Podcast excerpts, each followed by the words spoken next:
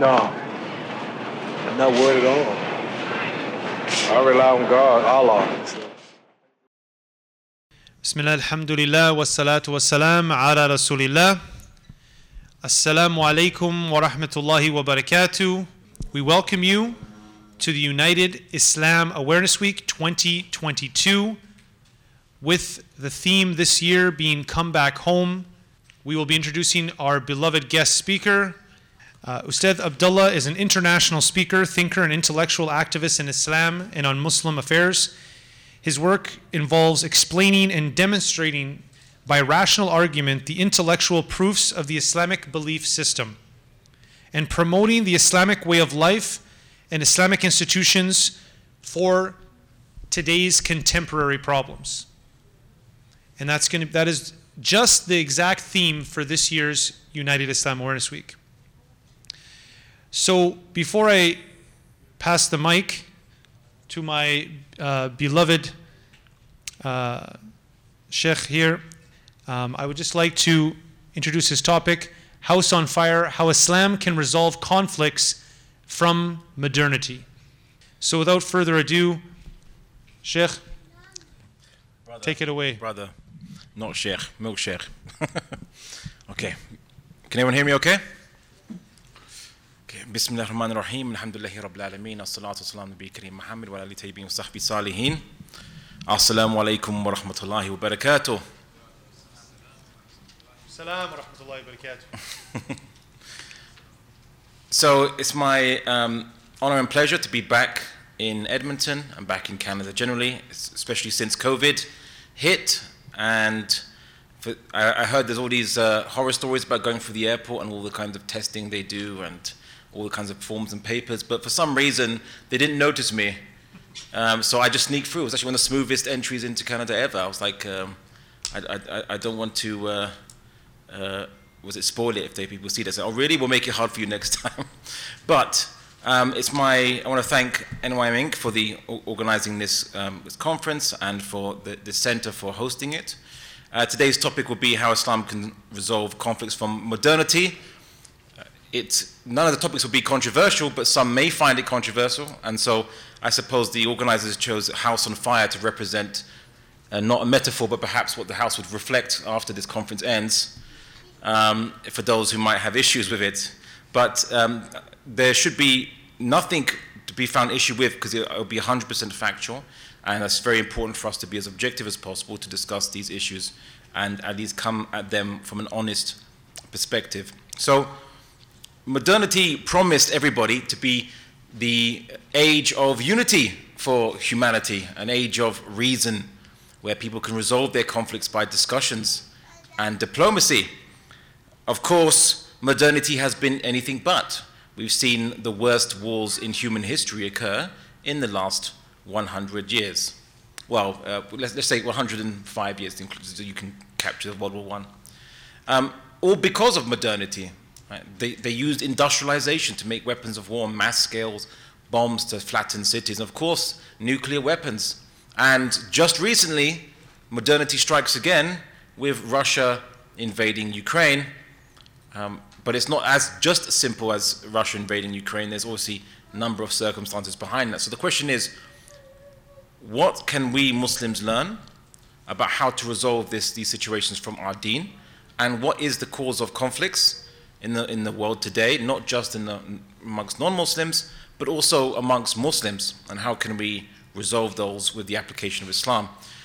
But I'm not only going to talk about international and political situations, I'm also going to talk about the situations that Muslims find themselves in in the West, where we are surrounded in, in, in an environment which is ideologically um, contrary to some of the values that we believe in. And I mean ideologically contrary, is in that we are being taught and told in our schools and in colleges and universities, on media, um, certain values that we have to uphold um, as a prerequisite, sometimes for seeking our rights, or they, they tell Muslims that if you want to seek your civil rights as a Muslim, you have to come with these, uh, with the uh, particular wordings and values and ideas that we, we, we teach you. We have to use our currency to get to cash in for your rights. Uh, but unfortunately, in the process, Muslims end up selling out their deen in the process. So, um, without further ado, let's just basically go straight into the first one the sources of conflict. Okay, so we'll be discussing um, four modern ideologies, and we'll be showing you how uh, what they're based upon, the ideas which are behind them, and how they cause conflict in the world today amongst Muslims, amongst non-Muslims, generally speaking. So some very spicy topics up there, and we're, we're going to go through all of them. Um, so the first one will be nationalism. So people often misunderstand nationalism. They think that nationalism is simply that you identify as being part of a ethno-linguistic group of whichever background you're from. That's not nationalism. Nationalism is the idea that your particular ethno-linguistic group has a privileged right to determine the laws and rules of a particular geographic area of land. And, and then by the, the corollary of this is that other ethnic groups don't have that same right to determine the laws and rules of any particular piece of geographic location. Now you might think, well, yeah, that, that sounds quite obviously racist. But people don't understand that when they're talking about their current, let's say, conflicts and events. So they say, for example, I'm going to take, I'm just going to pick a few at random. I can pick any example, but I'm going to pick some from the Muslim world if you'd like, and I'll pick some from the West currently. So, for example, in um, Turkey, right, there's a dispute as to, well, does, the, does Turkey represent the nation of Turks? Or should it include all citizens, including Kurds? Kurds, some Kurds might argue that they deserve a independent state that represents Kurds. But you ask, why would you want a state that represents Kurds? What interests do Kurds have that are different from any other human being on planet Earth? Do, do Kurds not need to eat? Do they not need to drink water? Do they not need to have you know, electricity or energy supplies and so on and so forth? And they say, oh no, because we can't trust other ethnic groups uh, to honor our rights and uh, treat us fairly. And so we need to, we need to have a state on a piece of land which we view to be our ancestral homeland and to have the privilege to basically dictate the rules of that, which then means that those who are, who are minorities, and there are minorities on the lands claimed to be Kurdistan, like Turkomans, for example, and some Arabs, um, have complained of discrimination in those. And again, the cycle repeats. There are minorities within minorities within minorities, and every area of land has a minority, has a majority, and the cause of this dispute is simply when people ask the question if a state represents a nation, then which nation is represented? So if, a, if we should have a state that, is, that represents a nation, which nation's interests are represented by that state? And you might think to yourself, well, isn't a nation just anyone in an arbitrary border, for example? Well, no, because the idea of a nation, it means anyone who speaks a particular language or has something which defines them and makes them slightly different from anyone else. Although it is arbitrary, by the way, because, and to give you another example, again, controversial, um, you have in, uh, after colonialism, you had Italy colonize Somalia and you had Britain colonize Somalia. And simply based on these two colonial powers, which part of Somalia they colonized, you now have Somalia and Somaliland. What's the difference between the, the, Somalis of Somaliland and the Somalis of Somalia? Same religion, same language, right? There's not a different language that I, am aware of, or different food, different clothing, perhaps? Nope. So, but simply because of a very slight difference in, in history, and it's due to colonizers, they now view themselves as somehow different. Right? And, it, and, nationalism actually is arbitrary because where do you draw the line? What makes some one group a different nation to another group, um, especially those who speak the same language? Does, does England and Canada view itself as the same nation anymore? right? Well, no, even though they speak English. But even within Canada, you have French speakers and English speakers, and the French speakers don't very much like being dominated by English speakers. Right? So they have to ask for autonomy, right? nationalism, and of course, other, I can give you so many other examples. Ethiopia, right? The Tigray don't like being dominated uh, by the majority group in Ethiopia. They had a civil war. They're, they're now um, winning. Uh, but uh, you have the Oromo people in Ethiopia, and of course you have Somalis in the south. Um, all these conflicts based on who does the state represent.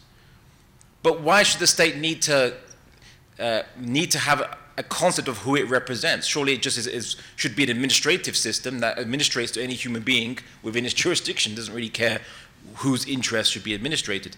But nationalism was the idea that states represent peoples, and peoples are defined as usually an ethno-linguistic group. Because why have a border in the first place?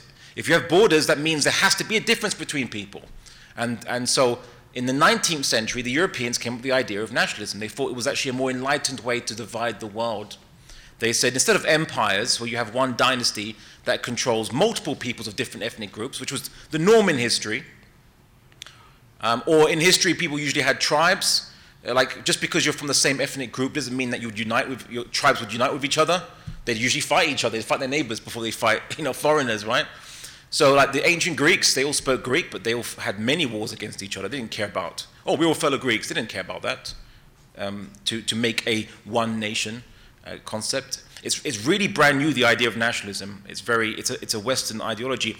But racism does come from it because the idea of nation is based on ethnicity. Right?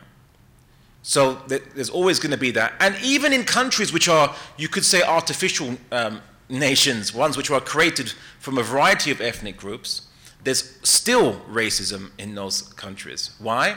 Because usually a particular country was formed by one particular, people that come from one particular ethnicity. And so they'll always say, we or our ancestors were the founders of this particular country, and you all have to respect the traditions of the founders of this country, which is English, Anglo-Saxon, Protestant, whatever, right? yeah, what they call WASPs, white Anglo-Saxon Protestants, yeah? in, in North America and in, in Canada and so on, all such places, and Australia as well. Um, but of course, um, even in Ukraine, and Russia, which everyone is now wondering, like, what's going on there. What most people didn't realize is that, again, this doesn't justify what Russia did, but um, there are Russian speakers in Ukraine. There was a, uh, a kind of a peaceful revolution that occurred in Ukraine, 2014, and people voted in uh, new members of the parliament.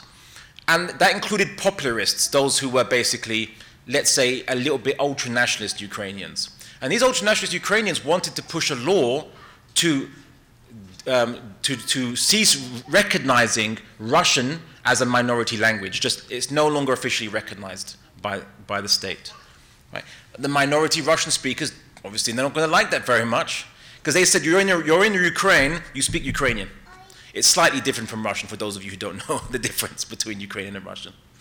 And this, uh, of course, Putin doesn't, didn't have a bleeding heart for his fellow Russian speakers around the world, but he used that as a pretext uh, to then help the, um, the Russian speakers who wanted to say, well, we want autonomy. He said, okay, I'll, you know, why don't you ask for autonomy? I'll help you. and the rest becomes history. Right? So there was, in essence, Ukrainian kind of almost fascists that were trying to take over, uh, that were coming, coming to power, being voted into power uh, not all of them, not the majority, but there were a minority of them who were basically, who were um, even somewhat neo-Nazis, actually. A uh, minority of the, of the, the uh, Ukrainian political parties, but that sparked off a almost an um, ethno-linguistic conflict or a conflict of nations within Ukraine uh, with a minority group, which is the Russian speakers. And of course, um, India is also a very big example, right? Re very recent example. You might say, Abdullah, but I don't understand India because India has multiple ethnic groups, multiple languages. Yes, it does, and that's also an irony of it is that it shouldn't be one nation, technically speaking. But the reason why it's one nation is all thanks to, yet again, British colonialism and Britain just saying, well, this whole area, uh, yeah, all of you kind of look the same to us, you're one people, kind of. Or apart from you, Muslims, yeah, we, we, we've seen your religion elsewhere. We know your religion is not from India, right? And that kind of caused the, the, uh, the, the viewpoint of people from Al Hind to see each other as different. The idea of the Hindu becomes born under the uh, British rule because there was no name for people who were pagans or polytheists. Um, like, you know, the Arabian polytheists, what was the name of their religion? They didn't call themselves Arabus or Arabianists.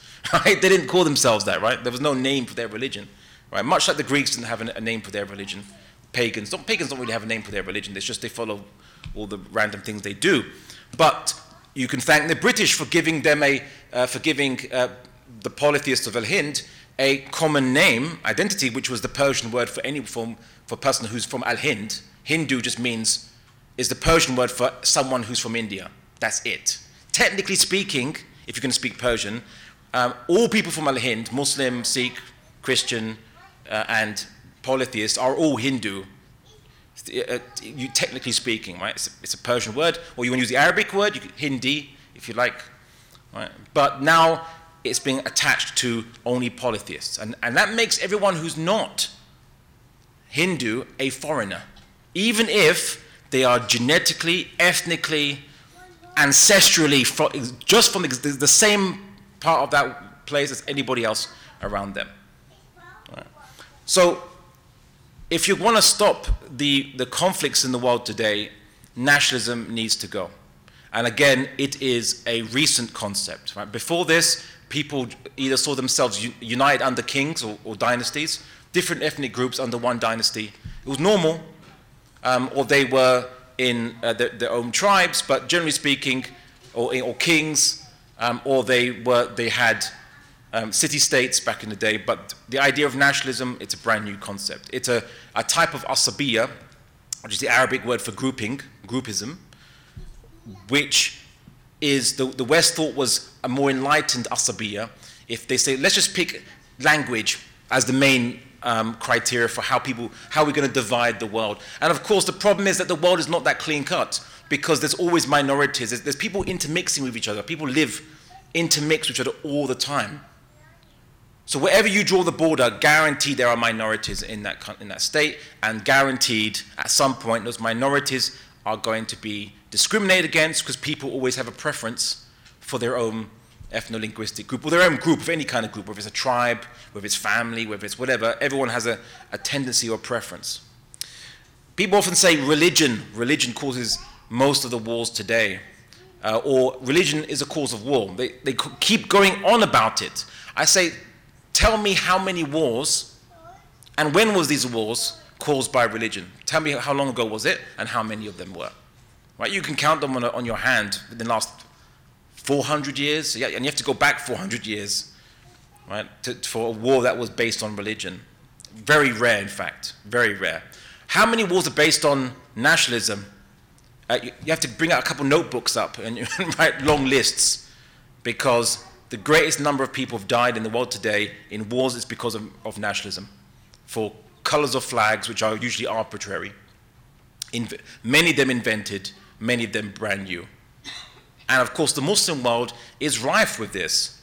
One of the examples is, which illustrates it the, the best, is um, just how Arabs are divided. You know? So you had people that living in Al Sham. Now, in Arabic parlance, the watan, watan is a land. It refers to a physical geographical location, watan. So people say, Abdullah, but isn't there like a hadith that says, um, you know, uh, hubbul watan, like love of, your, of the land is part of your faith. Now, some people say it's da'if, but let's accept it. Let's just say it's sahih. What was the context of that hadith? Because there's other hadith where the Rasulullah said that he had a love for Medina, but he wasn't from Medina. Right? He wasn't born in Medina. Right? It was just he loved the land. You can love land. You, you can love the, you know, the, the Rockies look quite, nice. Yeah? I love the way they look. I'd like to go on, you know, uh, on them one day. Hint, hint. Yeah? But does it mean now that I'm going to um, I'm going to identify politically or part of my identity with the Rockies is just because I love them. Right? That's how it's ridiculous. Um, Al Sham is a watan, but one land, uh, as in one geographical unit. But it's divided into um, Lebanon, into Syria, into Jordan, and into Palestine before um, Palestine was usurped. Further, was usurped further. It's, the idea of these countries are arbitrary because people who are Shami, Shami Arabs, roughly will have similar cultures to each other, or the, pretty much the same, um, and accents slightly different, but not so, not so different compared to Iraqis or, or those from uh, Masr. Right? those from Egypt. But yet, they, since the colonialism came and new flags and new boundaries, many of these boundaries were put between families, so families were kept apart because a new boundary was put between them. Suddenly, they're two different nations now. Right? It's completely arbitrary. But see how Muslims adopted it, these flags, adopted these identities, and now they, they have kibr on these, they have pride in these identities, even though you didn't even choose it. Why are you having pride on something you didn't even choose? You know, it's, that's ridiculous. Right? At least uh, if you're gonna at least have pride for something you, you achieved or accomplished, like you got a PhD or something, then all right.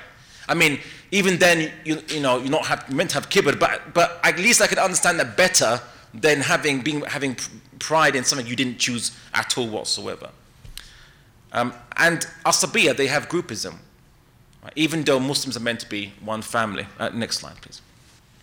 So, for, for those of you who are interested to see the intellectual origins of uh, nationalism as a formalized concept, the, a, a German, uh, German Enlightenment thinker, Johann Gottfried Herder, he talked about how nations are defined very much, particularly by languages.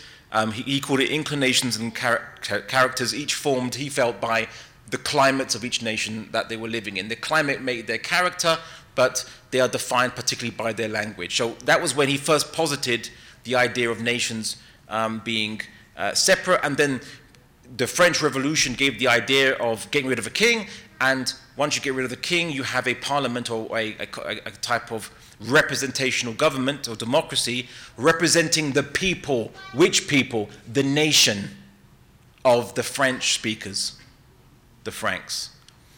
So it's no longer about dynasty, rule of the king of, of France. Because as you, if anyone looks in European history, the, the king of France has owned parts of Italy in the past. The king of Spain has owned parts of Holland, right? In the, the, in, the, in the medieval world, kings could own all kinds of land of different language speakers, not a problem. That was just how it was. Right? It was mixed, and everyone was united underneath the regime, basically, in the age of kings. Um, the Islamic concept, obviously, of Khilafah was one where we had one imam, but over a number of different Muslims and non-Muslims of different ethnic groups. But ethnicity was irrelevant in, in the, in, in, the, um, in Islamic teaching. And where those, those Muslims who were not very well practicing, like the Umayyads, who did try to make it relevant because they didn't want, to, they didn't want um, new converts to stop paying jizya tax, because the zakah, they don't have much control on where it goes. But the jizya tax, they have, a, they have some control, so they wanted to keep that money going. So Persians would become Muslim, and they say, sorry, we don't recognize um, your, your conversion. You're Persians, you're not Arabs anyway, so who cares? Well, there was a revolution that kicked them out, and that rectified the matter because the, the Persian Muslims said this is against Islam. Right? So it got, it got rectified because it was against Islam. And of course, um, since the French Revolution, and then Napoleon Bonaparte became a dictator and took over France, and then he, his conquest of Germany actually, again, lit the spark throughout Europe of, of people looking at themselves as Germans, as French, as uh, Belgians first, and having uh, or desiring a country that represents their ethno-linguistic group. Right. And then it starts spreading around the world, especially after colonialism. Um, but again, in many cases, the British made artificial countries, like India is an artificial country. It was never, never in the history of, of India has it ever been one country defined by one people. Yes, you've had empires that have taken large tracts of land of India, like the Maurya Empire, but they took parts of Persia as well, right? It was just one dynasty, an empire. It takes over land, like Roman Empire takes over lots of land. Doesn't mean that the Mediterranean people are one people just because the Romans control all the Mediterranean coast, right? So this is something that we have to reject. Next slide. The Rasulullah sallallahu alayhi wasallam says he is not one of us who calls to. Now the Arabic word he says asabiya, but people translate the translation in English that you usually get. They say just tribalism. So Muslims, when you read it, you think, well, I don't, I don't really care about my tribe anymore. But though some Muslims actually do care about their tribe, um, for those who still follow it. Um, but the word is asabiya, and the, the word asabiya is a general word. It's a general word.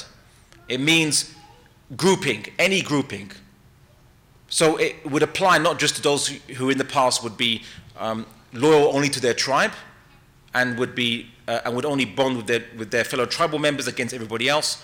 but it, would, it can apply to nationalism today as a, the modern asabiya. But we have to recognize asabiya when we see it.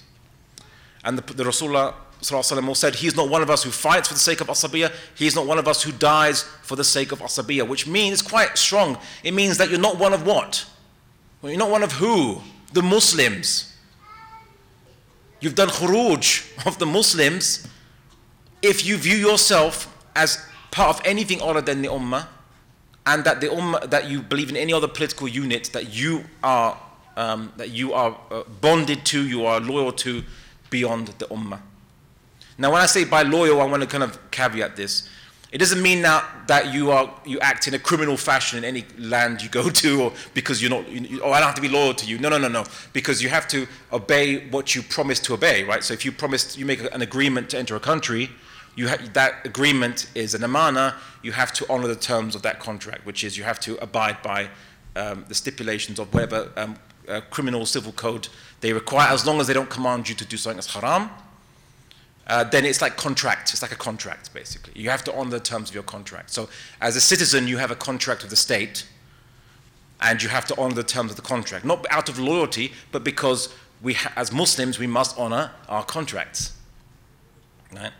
But loyalty, right? So, who you, uh, who you care about in terms of um, wanting to defend, in terms of the common affairs you see. So, if someone across the world in India is being oppressed, for wearing the hijab, we view that not as, oh, that's, you know, some foreigners who are having that oppression. It's sad, you know, I feel for them, but, you know, some foreigners. No, that's, that's our families, our people, and it's our affairs. It might as well be us that are being oppressed for manifesting signs of Islam.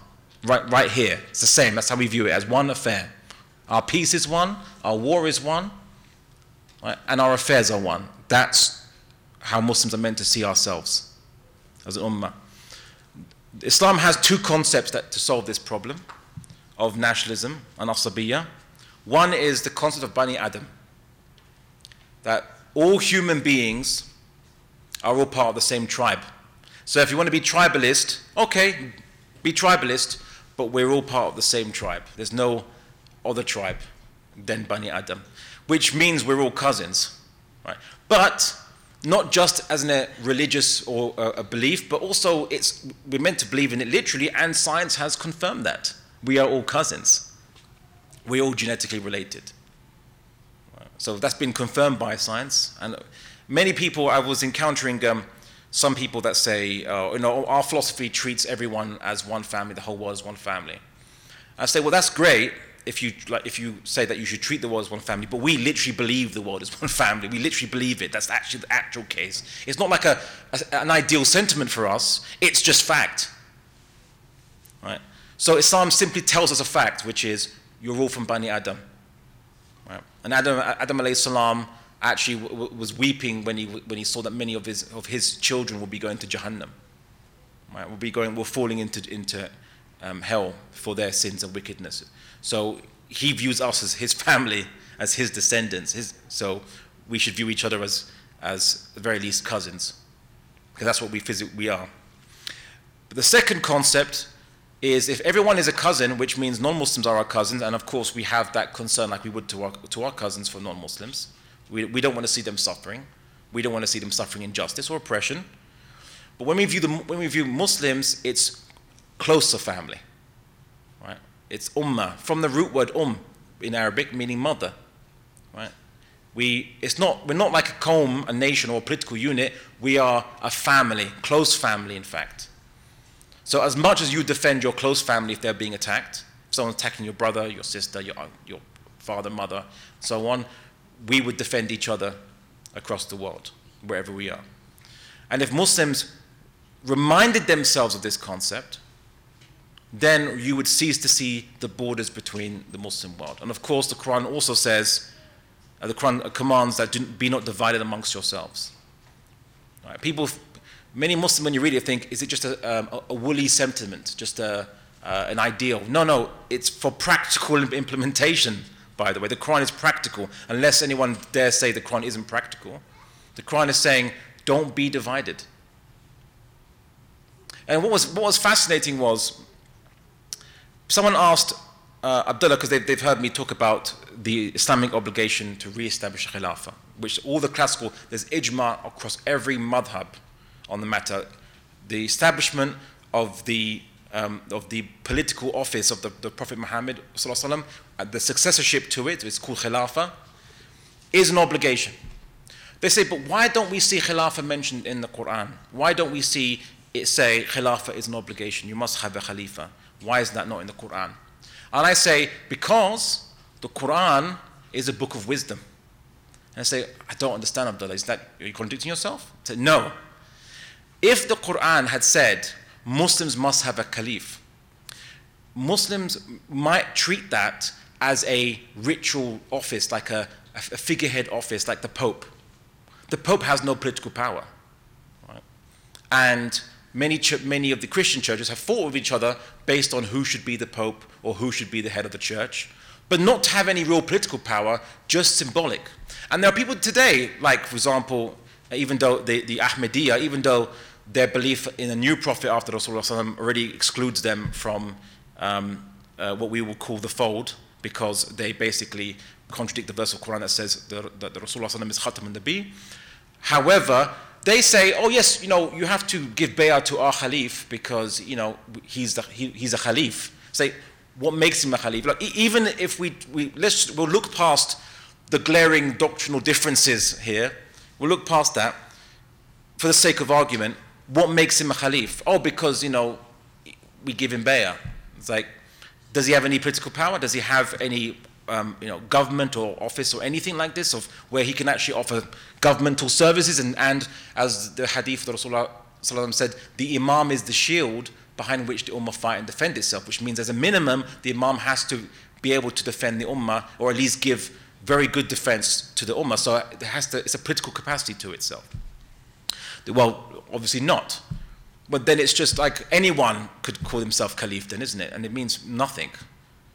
You know, like, oh, there's some guy called Bob can call himself Caliph, and, that, that's it now, he becomes Caliph. Right?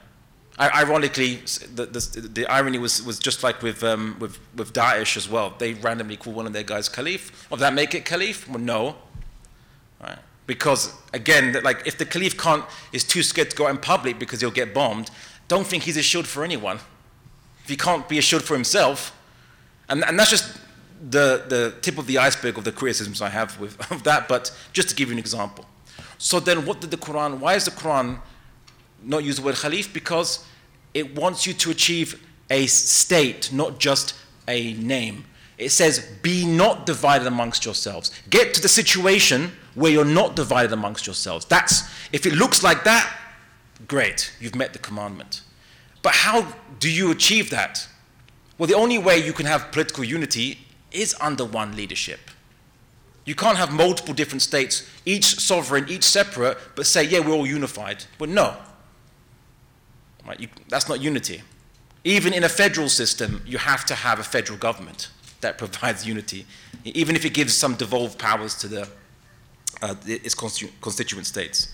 So in Islam, the basis for unity isn't one where we say all Muslims must believe the same opinions, because that's never going to happen. Not even the Sahabas agreed with each other. So if, we, if they can't achieve it, how, how, how can we achieve it? That's not the basis of unity. Unity is that our affairs are one, and our war is one, and our peace is one, and that can only be when we have one leader. Right? But don't get too focused on who the leader is. Get focused on the situation we need to create. That's the hikmah of the Quran and why it doesn't say the, the, the, the uh, is fard. Otherwise, Muslims would, would be fighting over just getting anyone called a Khalifa, rather and ignoring and missing out the, what you, the actual end result you need to achieve. Yeah? And of course, the Quran says, rule by what Allah has revealed. So if you have Muslims not divided, ruling by what Allah has revealed, these are the two definitions of the Khilafah. That's what Khilafah is. That's it. Call it what you want, Imama, you know, uh, Sultaniya, whatever you want to call it that end result's achieved, that's, that's what, we, that's what the, the, the Quran commands. So that's how Muslims can deal with nationalism. Uh, next slide. So now going to the West, um, liberalism. What is liberalism? You hear it quite a lot, but what does it refer to? Liberalism isn't just simply you can do whatever you want because, well, clearly you can't do whatever you want in, in these countries. Well, the fact that you're wearing masks means you can't do whatever what you want. Um, but the Canadian government will say that's, that's meant to be reasonable, um, reasonable protections. But there's a bit more than just uh, enforcing masks. In fact, almost every day in the UK Parliament, a new law is passed. Every single day, a new law, and each law is a new restriction. So, how do you have a free country when there's every day new restrictions are being passed by most legislatures, most governments? Right? Why do they call it free? Well, before I discuss that, we'll go to what the, defin- the definitions or the, or the aqidah of liberalism is. So I just gave you two quotations from John Locke. I'm not going to read them out to you, uh, but simply, uh, John Locke argued that he believed that in a state of nature, before government, all human beings were individuals, free individuals, was roaming around the wilderness, doing whatever they wanted as individuals, which is historically not true, because we know from all the archaeological evidence we can ever find um, and uh, of, of early uh, kind of human migrating tribes and, and communities that, at a very minimum, even in the Neolithic age, a kind of human group might be 30 individuals, not one, not individuals just roaming around by themselves. You need, you need a support network. People get sick. You need support. You need, you know, if, if you're not able to, to uh, you might hurt yourself. You need someone to look after you, uh, and then you can then reciprocate that. Humans form, um, kind of form um, uh, groups of people that can mutually help each other. It's natural, right? Tribe, basic tribal units is natural to be forming. But based on that assumption, they con- he concluded that all human beings own themselves. All human beings are sovereign over themselves, which means that in an, if nature, in nature you're an individual, this means that uh, the universe intends you to be the, the God of yourself, basically, for want of a better way of looking at it. I call it the Tawheed of liberalism, where, where the only God is the one individual. Every individual is its own God. Right? That's, I call it its Tawheed. And you might think, Abdullah, isn't that a bit extreme? Because no one ever told me that living in a liberal country, per se. Well, they don't say it like this. Uh, well, in some ways they do. They say, you own yourself. Your body is your property. Right? It belongs to you. Your body belongs to you. Uh, your life, your choice. Right? Now, we're not saying that humans should be denied choice, but we're simply saying, pointing out that the doctrine that humans are absolute controllers of themselves is the belief that underpins all these things that you see in, um, in the West. Uh, next slide, please, brother. Now, I'm not going to give you loads of quotes. I'm going to give you nice, short bullet points, right, to make it nice and digestible. So, liberalism posi- posits that individual humans are the owners of themselves. This is called individualism. You might think, well, why is that so important? Uh, well, it's very important to, for Muslims because it has certain implications.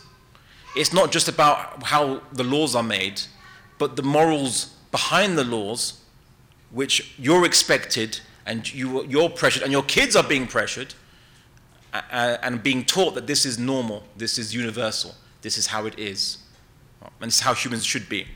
The moral implications that good and bad is decided purely based on respecting everyone's self ownership. Right? And you might think, well, I mean, sure, like if this means that we don't go and kill people or we don't go and th- thieve from people, even though well, thieving is technically not uh, um, not their body's property, but other property outside of the body. But uh, surely then we agree with that. Well, yes, we agree that you can't commit murder and you can't thieve, of course, and, and rape and all this stuff. You can't do any of those things, of course. But we have a different basis for why that is wrong. Their basis is that you are transgressing the individual's ownership of, of, over themselves. Uh, and you might say, Abdullah, is this not splitting hairs perhaps? No. Do you know why? Because on that basis, they'll turn around to you and they say, Why does your God say that same sex marriage is wrong or same sex intercourse is wrong when two consenting adults who both own themselves consent to engage in that with each other? What's wrong with that then? And then they'll turn around to Quran, the Quran and the Bible, and the Tanakh, the Jewish um, Bible, and they turn around to all these and say, yeah, these are all unjust. These are all unfair. Because why can't individuals who own themselves decide what to do with their own property? That's how it, they argue it. Of course, our response is do you own yourself? Really? Did you make yourself? Did you create yourself? In some ancient cultures, they used to believe that the parents own the child because the parent, they would say that the parents made the child, so the child belongs to the parent.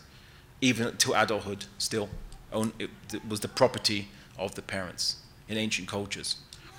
Um, I would say that we don't believe that, but they, at least they have some basis to say that. They have some argument, right? It's not our perspective, right? We say, who made everything in this universe? Who made everything in this universe? Allah subhanahu wa ta'ala. In fact, we say, um, I'll, I'll tell you why certain types of not just same-sex intercourse, but intercourse outside of marriage, you know, or, or extramarital intercourse is, is also wrong. I'll tell you why. Um, because you don't have the permission, the consent of the owner of the body. Right? Who? Allah subhanahu wa ta'ala. That's our basis. He owns everything. And he doesn't just make humans and then, and then humans are now self-sufficient and now he just, just watches them and tells them what to do now. No, no, no. He's still sustaining us every, um, every Planck unit of time, if not, and smaller, smallest moment, right? Uh, or, or maybe not even the smallest. He's sustaining our existence. So he not only does he own us, but he, without him sustaining us, we couldn't sustain ourselves. So not only does he have the right over us because he created us, but that right is, um, is constantly reinforced by the fact that he's sustaining us. Right? So that's how we would argue back. We don't accept the liberal premise. Don't accept the liberal premise or basis. Many Muslims try to argue back accepting the liberal premise, and it ends up with um, when they try, they try to say, oh, Islam is liberal. Oh, did you know that, that the Prophet Muhammad 1400 years ago gave rights to women? Well, yes, but not because of individualism, right? not because of liberalism, because Allah subhanahu wa ta'ala decreed that all insan will have rights and duties upon each other, over each other. That's why. Right? So the, the liberal will argue that all morality that doesn't respect individualism is wrong. And if you don't engage that, if you don't nip it in the bud, that will be a thorn against um, our belief. And your children will be told this idea, they'll accept it, the idea of, you know, as long as it's cons- consensual, everything's okay. And then they will open up the Quran and they will be um, horrified because they are looking at it through a, a, liberal lens and not through a true lens. And of course, there's political in, um, implications. They argue that all political systems that do not base themselves on individualism are extremist. Right? I tell Muslims don't use the word extremist right? Because when liberal says extremist, they mean that it's okay to have religion if you're just praying in your masjid. But if you're saying that God has something to say outside the masjid, this is going over the hadd, the liberal hadd, the liberal boundaries. And they say it's extreme. So when Muslims use that word against each other, you don't know that you're reinforcing what the liberals are saying. The liberals are saying, yes, yes, great. Yes, call each other extreme. You're all extreme. right? Yeah? Like, demonstrate you're not extreme by giving the bay'ah to liberal aqidah. Right? By, by testifying that there's, there's no ilah except the individual. Right? That's, that's their, um, that's their, that's their aqidah, that's their uh, tawheed. Theological implications. You think, okay, Abdullah, liberalism is a political ideology, right? What's, what do you mean by theological implications of um, liberalism? Well, you've heard the term secular liberalism, right? Have you ever wondered why it had the word secular in front of it? Like, why just call it liberalism? Why do you have to add secular liberalism?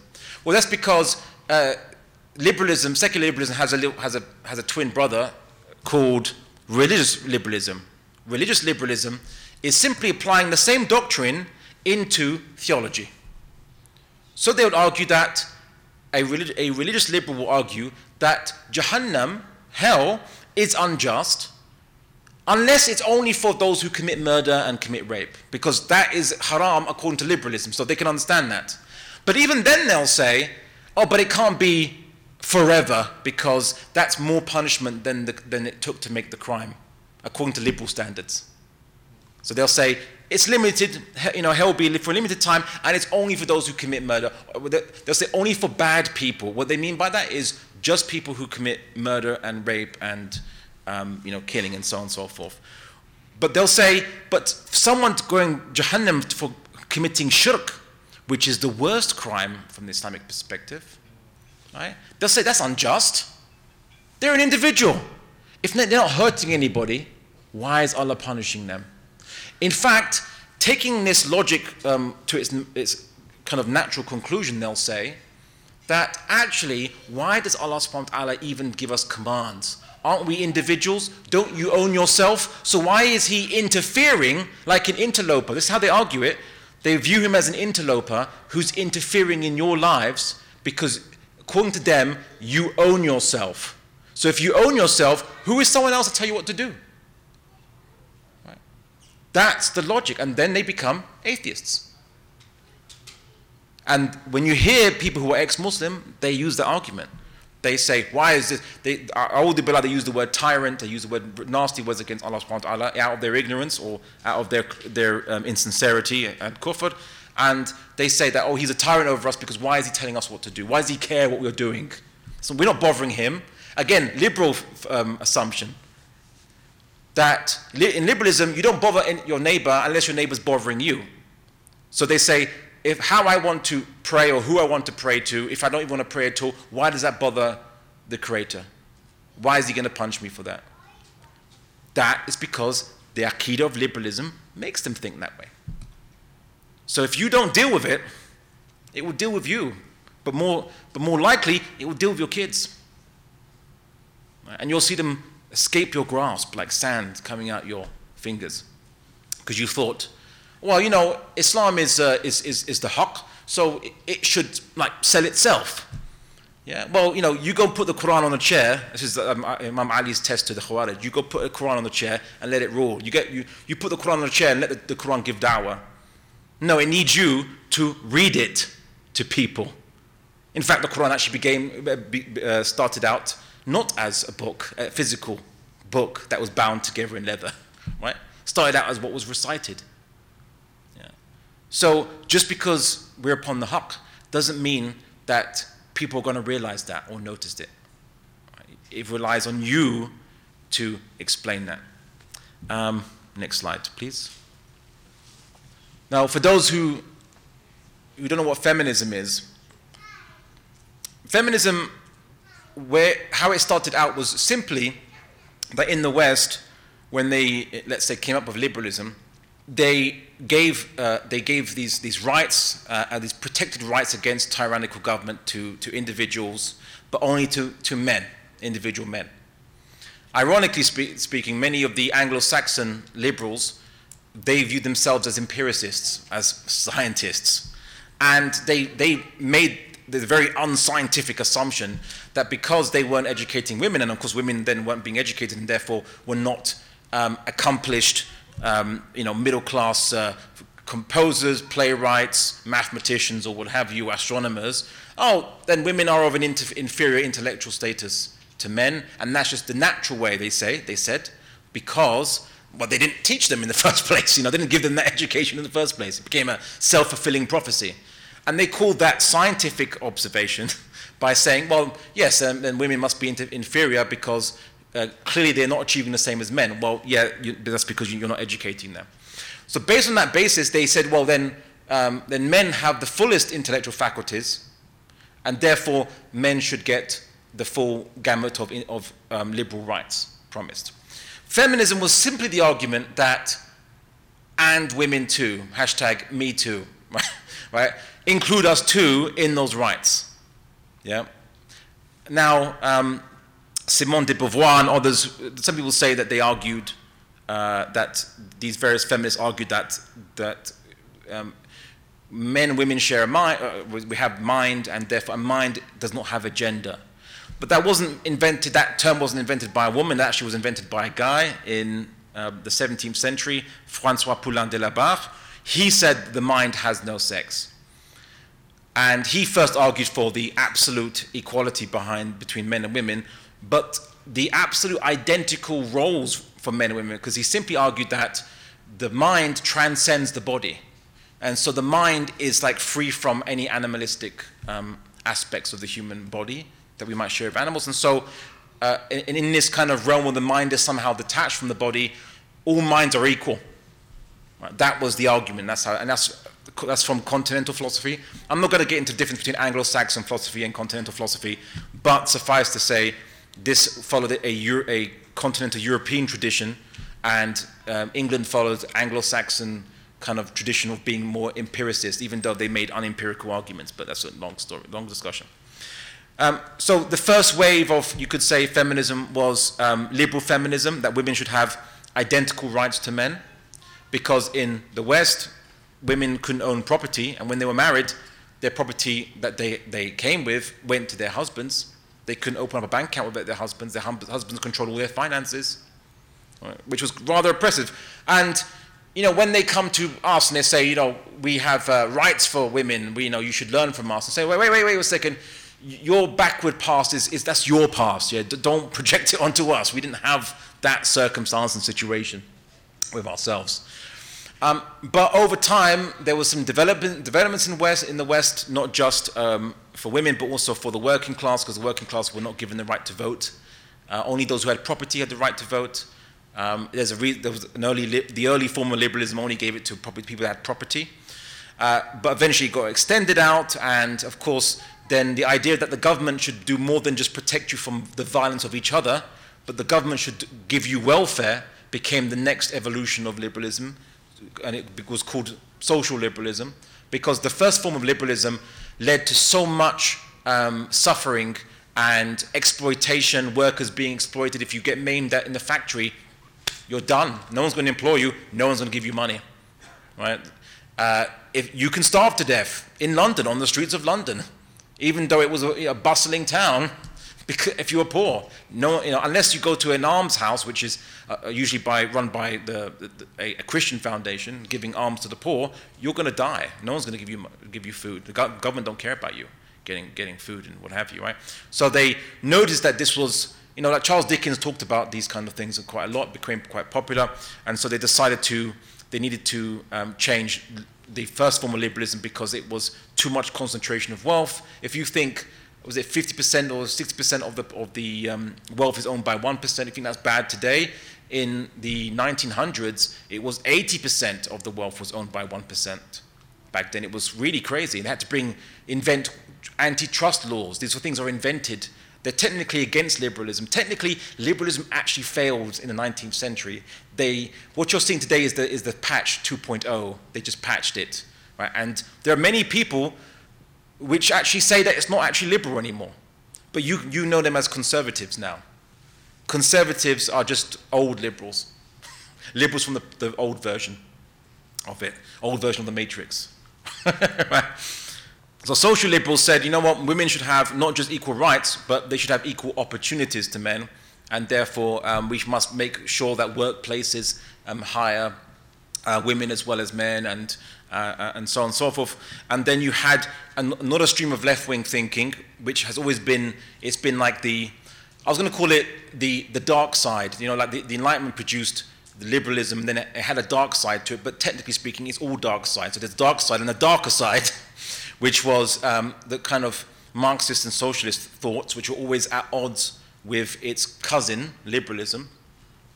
And many Muslims become socialist, or some Marxists, though not today after the Soviet Union, but they join these movements which are from Marxist origins or, or at least socialist origins because they think the enemy of my enemy is my friend. So when they discover that there are Western scholars also criticizing liberalism, they think, oh, excellent, I'll, I'll just ally with them. Or, you know, cri- the critique of capitalism is popular in the West. But capitalism is just the economic system of liberalism. How is that if liberalism is the hegemonic ideology of the world? Well, that's because there's ikhtilaf in the West. There's different madahib. But the creeds of all these different madhab are all the same. Whether you're a socialist or a, Mar- or Marxist, which is a type of socialist, uh, whether you're a liberal, whether you're a, woke activist or a post-Marxist, they all believe in the same aqidah of the, in, the ab- absolute sovereignty of the individual. They all follow that same aqidah. You know, just like you can be, it's like, it's like someone saying, go, oh, you know, um, uh, Islam is different from follow, following Abu, Abu Hanifa's um, madhab. Well, no, it is a madhab of Islam. The aqidah is from the same as any other of the, of the in the different schools of thought. The, the core, the core aqidah, that is. Um, so all these different socialists, Marxists, liberals, they all have the same core, core aqidah. They just have ikhtilaf about how you achieve this aqidah. That's it. So don't get confused by it just because they, get, they are criticizing um, uh, capitalism or what have you. And you're like, oh, yeah, yeah, we, we hate capitalism too. Well, like, hold your horses. Make an Islamic critique of capitalism. Don't use a socialist critique of capitalism. Right? Uh, and don't use a Marxist critique of capitalism, certainly not. Um, what are the political implications of feminism? Well, very simply is this just even looking at the approach, they say, look, we're just talking about women's rights. What's wrong with talking about women's, women's rights? Well, we all believe in rights for all insan, and we believe that women, as much as men, have rights in Islam, defined by Islam. However, if you're looking at rights in a situation where, in, in marriages where there's a husband and a wife and they're relating to each other, or, or, uh, a daughter and a father, or whatever conditions that you're, find, you're discussing this in, it's not just one person in these relationships, it's two people in these relationships.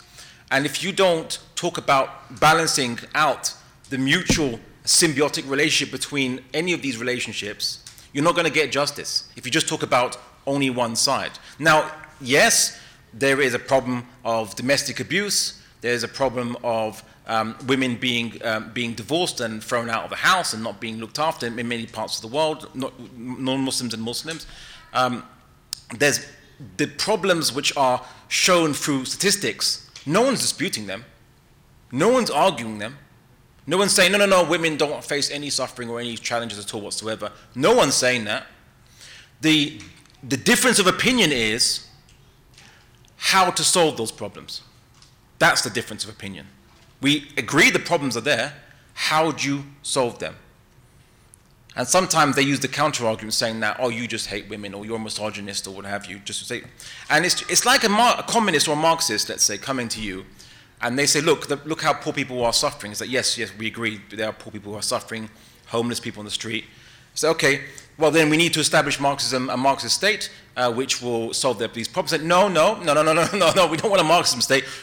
An Islamic system would also would, would, would uh, address it, but address it better because your Marxism would throw out the baby with the bathwater because there are aspects of private property that you need to own. You need to own. It's good for an, an economy. Profit incentive is very useful, even in industries. You need to retain that.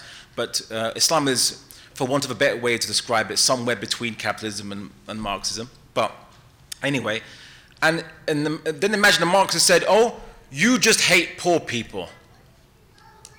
You don't want to follow Marxism because you hate poor people. So, no, I don't hate poor people.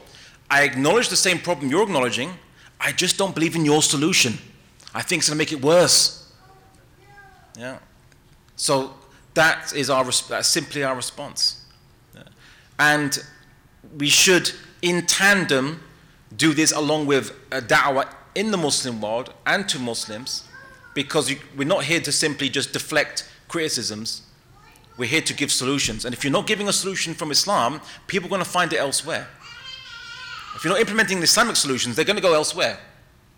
Many um, parents, um, when I was growing up, uh, many parents, they, they were very worried about their children joining peaceful but political Islamic activism. Like, oh no, you're going to get in trouble, or like, no, just focus on your career, focus on this, this, this, this. And now, then their kids, their children want to change the world. They, they, uh, they're not encumbered with the kind of uh, prejudices and biases that we later on accrue um, through getting, getting comfortable in the society. So they want to change the world. So if you don't let them want to change the world with the deen of Islam, they'll find another deen that will welcome them with open arms. Right? And, and it, gives them, gives them meaning. They think, oh, I'm doing something meaningful. because, uh, uh, and they'll follow this deen, other deen, because you're not letting them follow the deen of Islam and implement it. And of course, there's other implications of feminism. It creates asabiya, but in this case, gender asabiya. It's a fight between women and men. Uh, and I've seen, I've seen um, how people actually um, argue it. I saw one; it was, it was, meant to be ostensibly a Muslim sister, and she had, a, she was um, like m- uh, making some invectives against me. And on her profile, she said, "My gender is my nation." Like, uh, I don't think, I don't think um, there are many women around the world that really don't care about you because you're not part of their nation. They don't see you as part of their nation just because you share the same chromosomes and, and, uh, and, and um, other aspects. So, if, if feminism is adopted, um, the implications are that Islam itself will be viewed as um, a, uh, in, enshrining the domination of men. Even though there's aspects of Islam which require men to give to women their, their wages, their, they work for women, they support women, they, they protect women, defend women they, um, feminists don't care about that. What they care about is when they see aspects of Islam that says that the woman has to, in a marriage, she has to, she has rights that she has, um, uh, so her husband has rights upon her. Oh, that's oppressive. No individual should be beholden to any other individual. You see? That's, it's liberal, it's a liberal basis. It's still a liberal basis. It's always a liberal basis. They view that as oppressive. When in Islam, the simple fact of the matter is that the man has things which the woman, um, he, he has to, he's beholden to the woman over, and the woman has, has rights which the, the man is beholden to her over. And the, there's no, even though there is obviously this choice, but it, there, it's obligation. There is obligation. But they can choose to be not practicing Muslims, I suppose, but Islam obliges it. There's mutual responsibility there. And if you don't have mutual responsibility, then um, you, don't, you don't have anything in a marriage. How are you going to have a marriage then? There are times when, you, when you're married that you're not, you're not in the best of moods, right? And people say, oh, only do things in a marriage when you feel like it. Well, I say, all right then, well, your husband might be a complete slob and not really care about because it doesn't feel like, doesn't feel like caring by his wife today, and vice versa. Is that the basis behind which we um, should act as human beings? Just do things only if you feel like it? Or how does that make us different from animals, basically, right? So um, feminism isn't going to bring any um, liberation. It's only going to cause more conflict. And it's going to open up a new front from conflict. Now it's going to open up a front of gender asabiya and fighting and rancor between the two.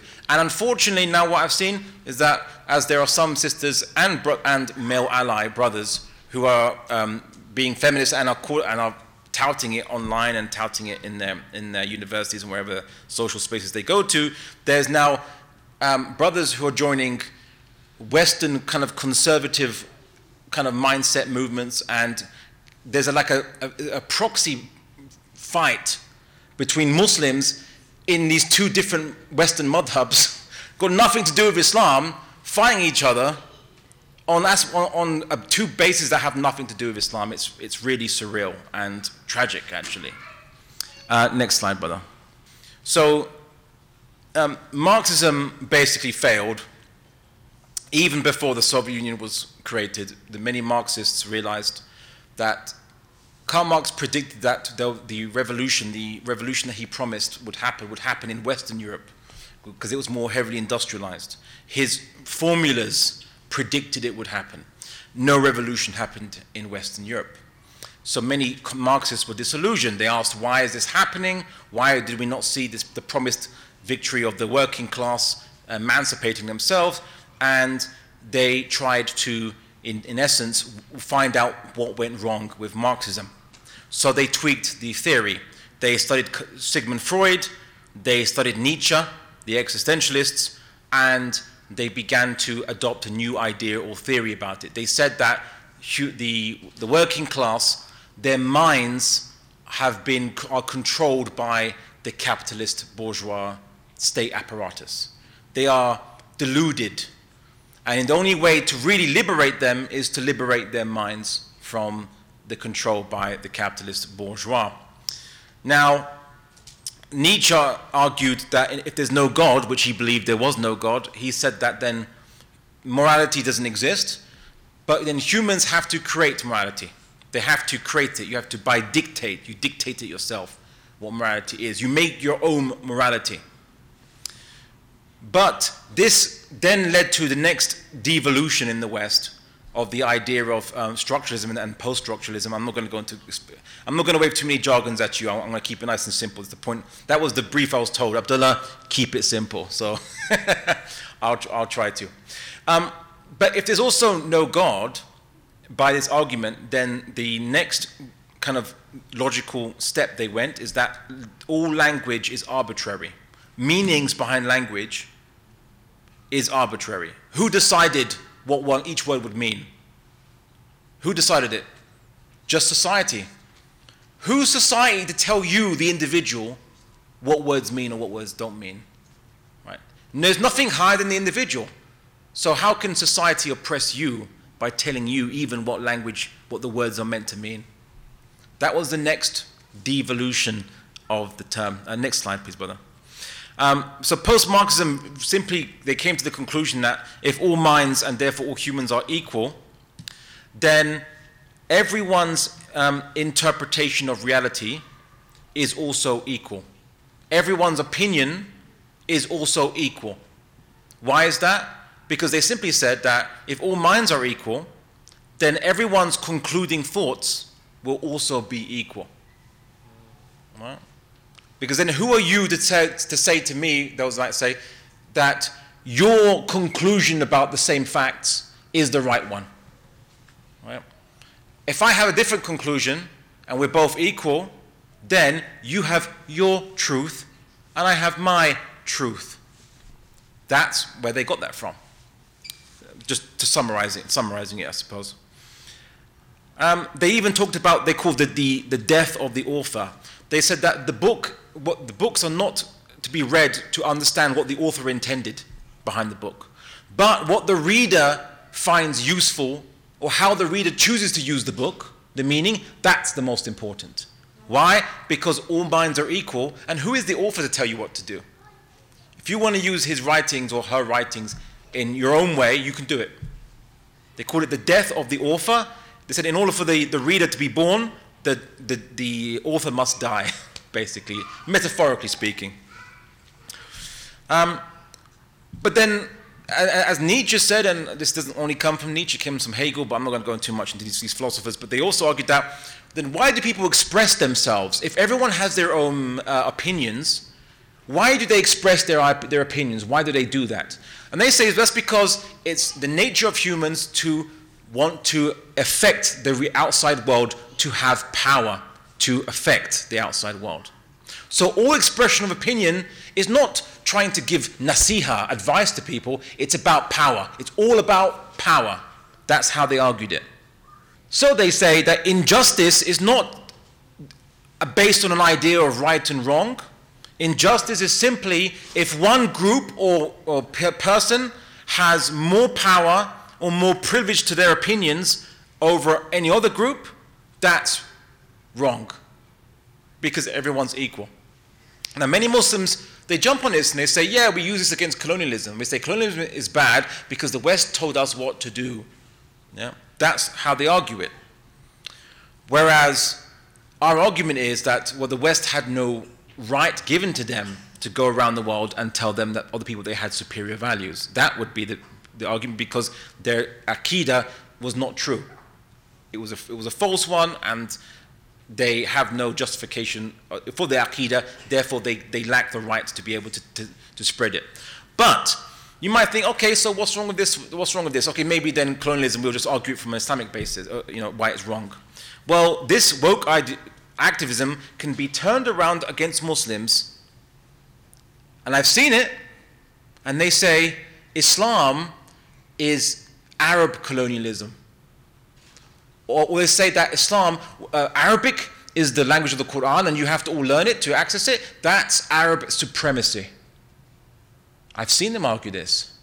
That's the natural conclusion they're going to go to because they're applying the same, the same tools. Yeah, you, you just thought they'd apply only to the West. No, no, they'll, they'll apply it to everybody. You're next. Not the, not the basis for our argument. They also argue against, like, they reject all grand narratives. It's a long story why they do that, but, but they're disillusioned with Marxism. Marxism had grand narratives, capitalism has grand narratives. Uh, but guess what? Islam and the Quran has grand narratives. A, a, big story that explains, you know, mankind, what it's here to do, the purpose of mankind, um, heaven and hell, those who become kuffar, those who be um, you know, Muslim. These are, this is a grand narrative. Guess what? Uh, if they reject all grand narratives, they're going to reject Islam next. And any Muslim that adopts woke activism, they're going to um, be rejecting Islam soon thereafter. The, uh, the argument is that in order to, for humans to be fully li- um, like liberated as individuals, it's not just you have to live under liberal government or what have you. They criticize liberal governments um, for not being, not giving enough real freedom. Why is that? Because they say that society is oppressing the individual by forcing the individual into roles, into particular roles. The only way to liberate yourself is you should take control of your own narrative and identify yourself any way you want. Right? That's where the idea of identification, you identify as a seven year old girl and you could be a 60 year old guy, right? Well, that's your identification. Who, are, who is anyone else to say that's wrong? You say, well, it's wrong because clearly they haven't seven years old and it's like seven cycles the, around the sun and the person's not a female. They say, ah, we're not talking about the, the physical form. We're not talking about the amount of physical time. We're talking about the social idea of, what, uh, of, of a girl, of a seven year old girl, and, a, um, and to be a woman. Those are things which are socially constructed, and anyone can choose to identify any way they wish um, in society, and you have to respect that, otherwise, you're committing an aggression against them, a microaggression. And in certain countries, it might even be illegal to not recognize somebody's chosen pronouns. Then they say that if everyone's opinions, yeah, if everyone's opinions are equal, um, and everyone's truth is equal, then no one can argue against your truth. And you'll say your truth is based on your own life experience. And so they say that everyone has their own lived experiences. It's called standpoint epistemology, which simply means that your truth is your truth and, and it's a truth and it's an equal amount, it's equal truth as any other truth. But here's the thing they'll say that if you are not, uh, if you do not have certain attributes, let's say if you're a white guy or you're a black guy or what have you, uh, a white guy can't talk about people who are, who are uh, um, like African Canadian or some of this. Um, so a, a, a white European Canadian can't talk about a uh, black African Canadian, they'll say, because you don't know their lived experience as a black African Canadian, so you're just, you can't talk about them. And they might say, well, but I'm not talking about what it is, uh, my experience living as an African Canadian. i have got some statistics here which are based on surveys, which are based on facts. Like, no, no, no, no, no, no, no. But you, because you haven't lived it, you can't talk about a lived experience. Well, I'm, saying, I'm not talking about lived experience. I'm just talking about some statistics here, right? you know, which is a bit, a bit more objective, I suppose. But th- that's why they would argue against that. But they'd also say to that um, um, African Canadian that you're a guy, you can't talk about women because you're not a woman.